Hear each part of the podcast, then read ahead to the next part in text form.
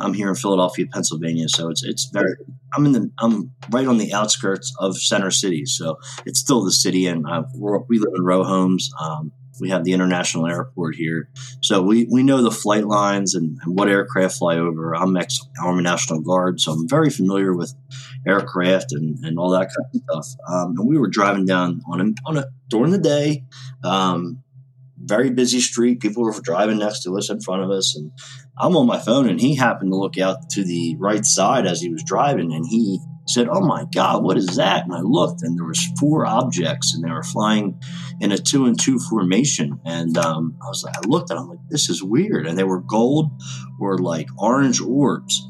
And um, I had never seen nothing like that in my life. And I'm like, "Have you seen anything like that before?" And he's like, "No." Um, and then as we're driving along, I try to, we're driving along at them at this point. Um, and I go to take my cell phone out because I wanted to start recording this. You know, he can keep his eye on them while I mess with the phone. You know what I mean? So we don't lose them. So I go to pull my phone out, and I, and it, and my phone will not unlock. um, I had the you, you ever see on Skinwalker Ranch how the how um, do Caleb's phone will automatically? Right. And that actually happened to my phone. And my phone was brand new. I had only had it at two or three weeks at that point. And I was just on it before this happened.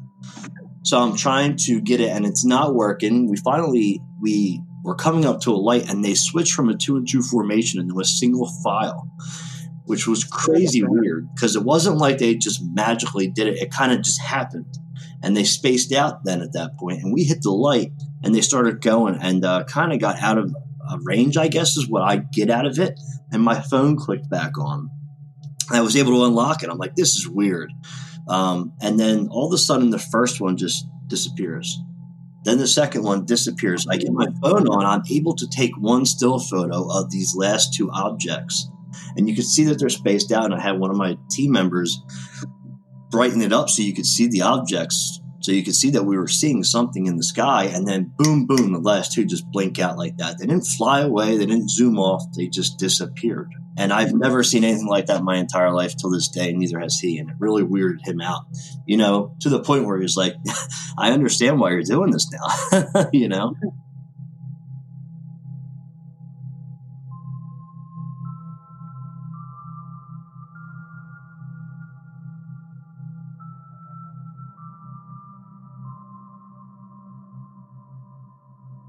I think as human beings, we have gotten to a point where our global civilization believes it has uncovered all the major components that make up the nature of our shared reality. But what if our scientific and philosophical assumptions about this existence we all inhabit are not exactly accurate? Is it possible that there are things alive and intelligent beyond our own physical senses, and that these life forms, for lack of a better term, can do things that would come off as magical to primitively minded humans who are grounded in the world of materialism. On this episode of COINTELPRO, we listen to Jesse Peak, a Pennsylvania state investigator from MUFON, who shares his stories of looking into the unknown.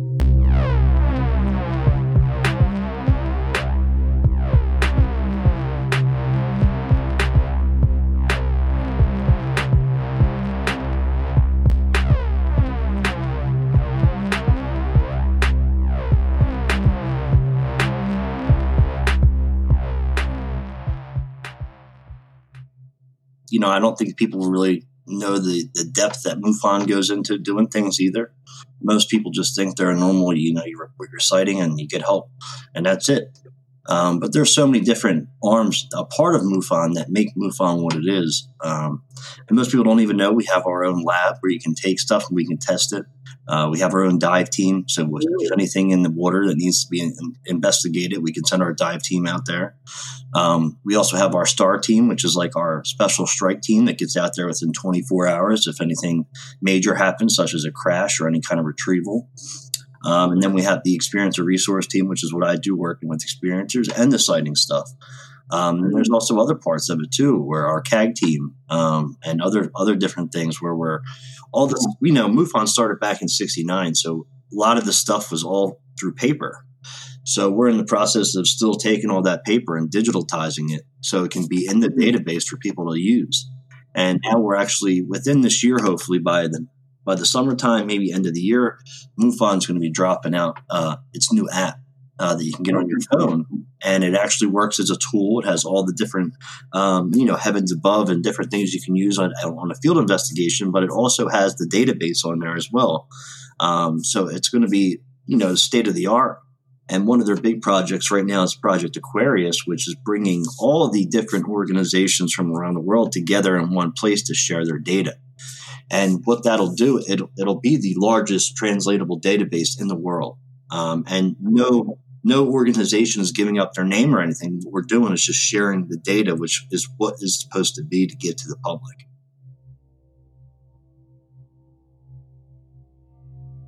Now that I'm on the ERT and working with experiencers, um, that's probably really opened my eyes to how deep this actually goes and, and how far and how, how much people actually go through um, that you don't realize on the outside until you actually start working with these individuals.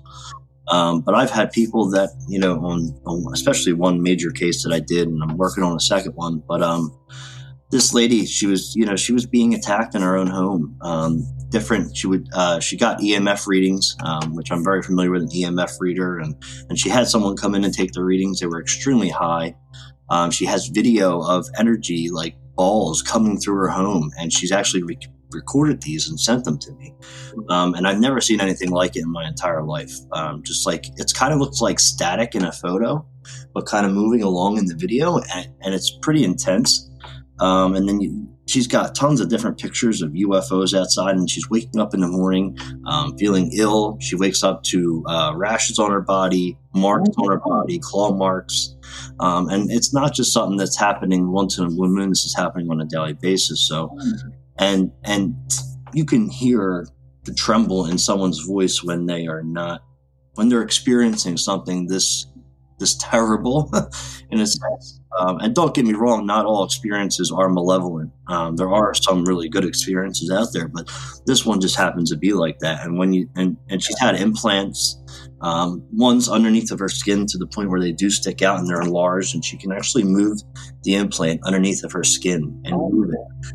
Um, and to just hear that and not let alone being able to see videos or, or photos of this kind of stuff it's it, really um, is mind-blowing. And then seeing the marks left on people's bodies like the x's and um, different uh, it'll be like a, a lot of the times what i see is these three points and it's in a triangular formation.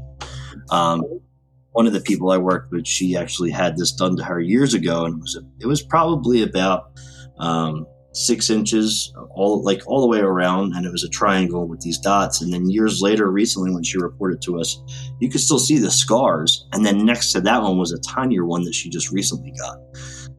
It's it's it's crazy and it's like we try to figure out what does this mean? Like what is the purpose of this you know? Um and it's it's it's pretty crazy stuff man she has seen uh, entities when she's being she was taken a couple times obviously. Um, and uh, yeah she was taken up into a craft uh, put on to most people always describe the metal slab of table like you're in a, in a hospital or emergency room and um, poked and prodded and, and you know has seen different types of beings which is interesting. Sometimes usually we always see the grays doing the hard work most of the time uh, not all the time but um, and then usually we'll have one other type of creature or ET um, that is controlling everything. But she has actually been in contact with a bunch of different kinds. So I'm not sure if if it's just one specific species that's um, visiting her, or she's being visited by multiple. You know, um, it's, it's a it's a big case for sure. Um, and this has been going on for some time now. So it's you know, and, and these people have nowhere else to go for this that's the thing, and, I don't think people realize that. Like, if it wasn't for MUFON, a lot of these people would have nowhere to go, no one to talk to. um, so it's it's pretty crazy. Um, so she has had the cabinets open after she has put them back, uh, closed them, um, and then she'll walk out into the other room. She'll hear a noise, come back out, and the cabinets will be open again. Um, also, when she goes out to smoke a cigarette at night, what looks like to be the moon she believes is this craft, and I've seen photos of it, and it's it's kind of hard, but you can see that it's not the moon; it's some kind of other object in the sky, and it actually comes in and, and will get close to her and watches her when she comes outside. Every night she smokes a cigarette, and these and she sent me I'm going to say probably over 50 to 100 photos of different objects and different things in her home, videos of, of this, this electricity moving through her home. Um, mm-hmm. and, it, and it distorts things. And then she starts having electrical malfunctions in the home, which is another project that I started on the side. But with her with her case, she's having the TV malfunction shut off on her, or a lot of the time the batteries on her phones will die. Um, and she's, I mean, she's she's the one case where I've actually seen just about everything that you can imagine happen in one to one person is happening to her. So I would say that I, you know, I guess when I first got involved with this stuff, you know, I thought it was either, you know, I, I watched a lot of Ancient Aliens and stuff, and and you know, I figure, you know, I always believe that we're being visited. There's no doubt in my mind that something is visiting us. There's too many Earth-like planets and and uh, galaxies out there to, for us to be the only type of life. Uh, so, you know, I mean, over time, I've had my own close encounter experiences over a long period of time um, between last year and uh, yeah, began early last year, and then was, I guess it was the end of the year before that into that. Um, so when that really started happening, uh, things really changed my mindset about it, and really opened me up to the possibilities of all this. I, I mean, of everything being possible. I mean, interdimensional. Um, you know, everything you could possibly think of, every rabbit hole that you could go down in this field, it's it's possible, and and I have no doubt in my mind about that. And there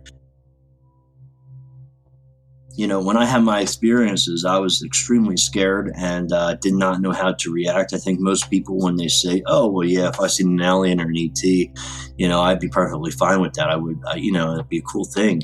But I don't think when you you realize how how deep and how how how much feeling and emotion goes through your body when when you first see something like this that you thought that you thought you knew all this time where you thought it might look like this, or, or, you know what I mean, and it finally happens to you, and you're completely scared out of your mind, and you don't know how to react. Um, and that's kind of what happened with me. Um, I've had some visitation um, in my room with my animals in my room. And my animals can see whatever this is, but I cannot. Um, uh, I've done some things to set some things up to make sure I'm, I wasn't going crazy. um, because you do question your sanity when it starts happening. You're like, am I really seeing this, or is, or am I just going crazy? Am I getting too deep into the UFO subject and this is happening? No. Well, you start setting things up to see if maybe you got some footprints or some or handprints and things happen, and you get that that evidence for yourself, and you realize you're not going crazy, and then you meet other experiencers who tell you the same thing, and then it's mind blowing.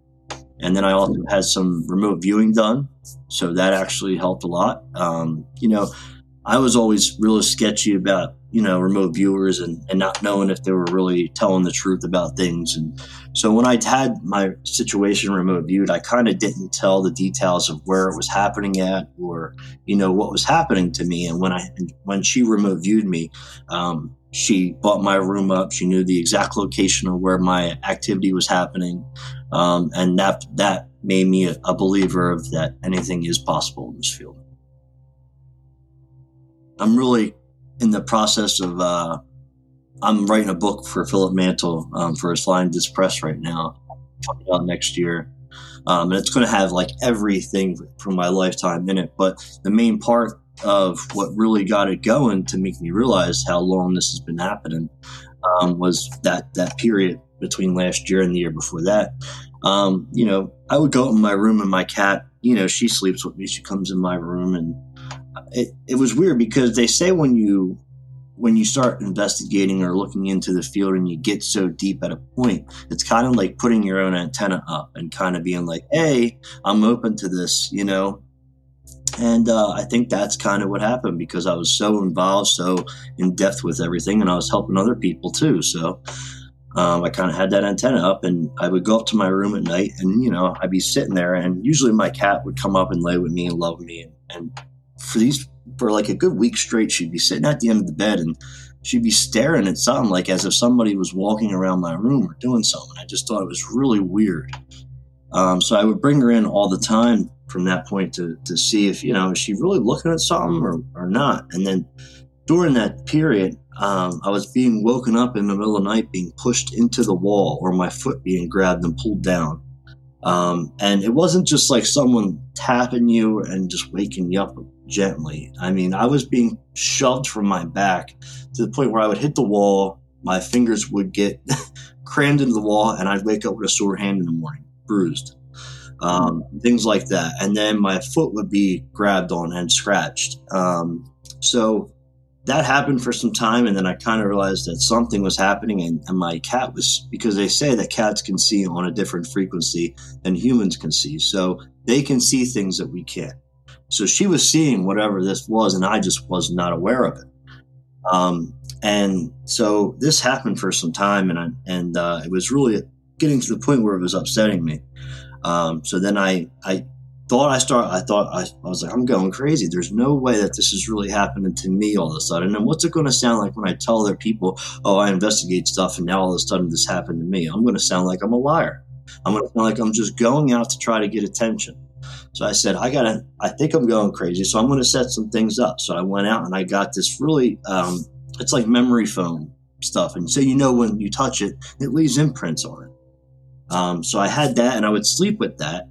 And when I would get pushed, I would check the memory foam. And in the memory foam, there was a huge, the, huge handprints, ones like I've never seen before, to where the, the, I mean, the hand was like double the size of my hand, and I had and the fingers would be super long.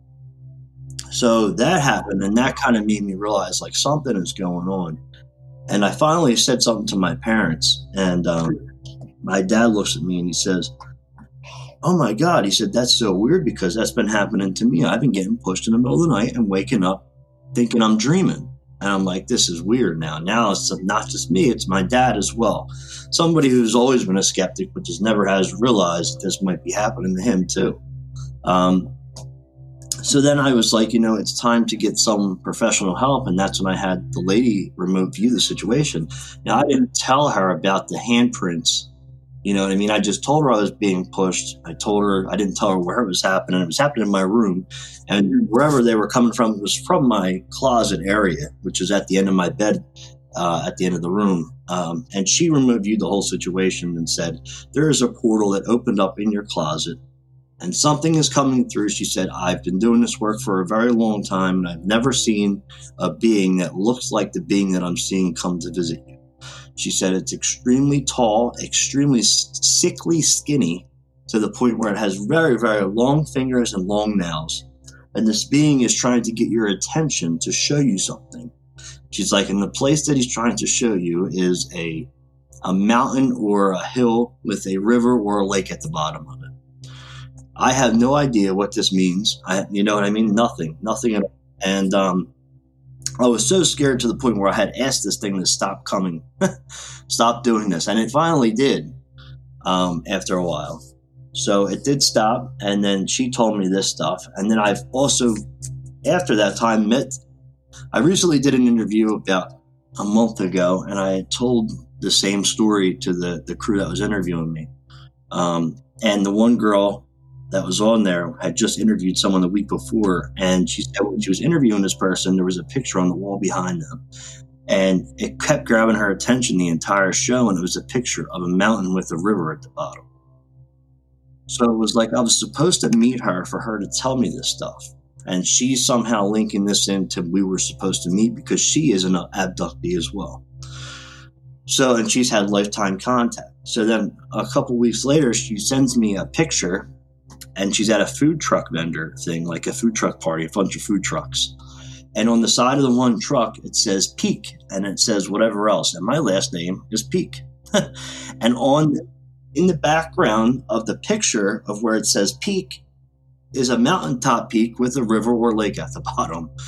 And this is just getting weirder and weirder. And I'm still trying to figure this out because I have no idea what all this means and how somebody else could see this kind of stuff that I'm seeing and being told.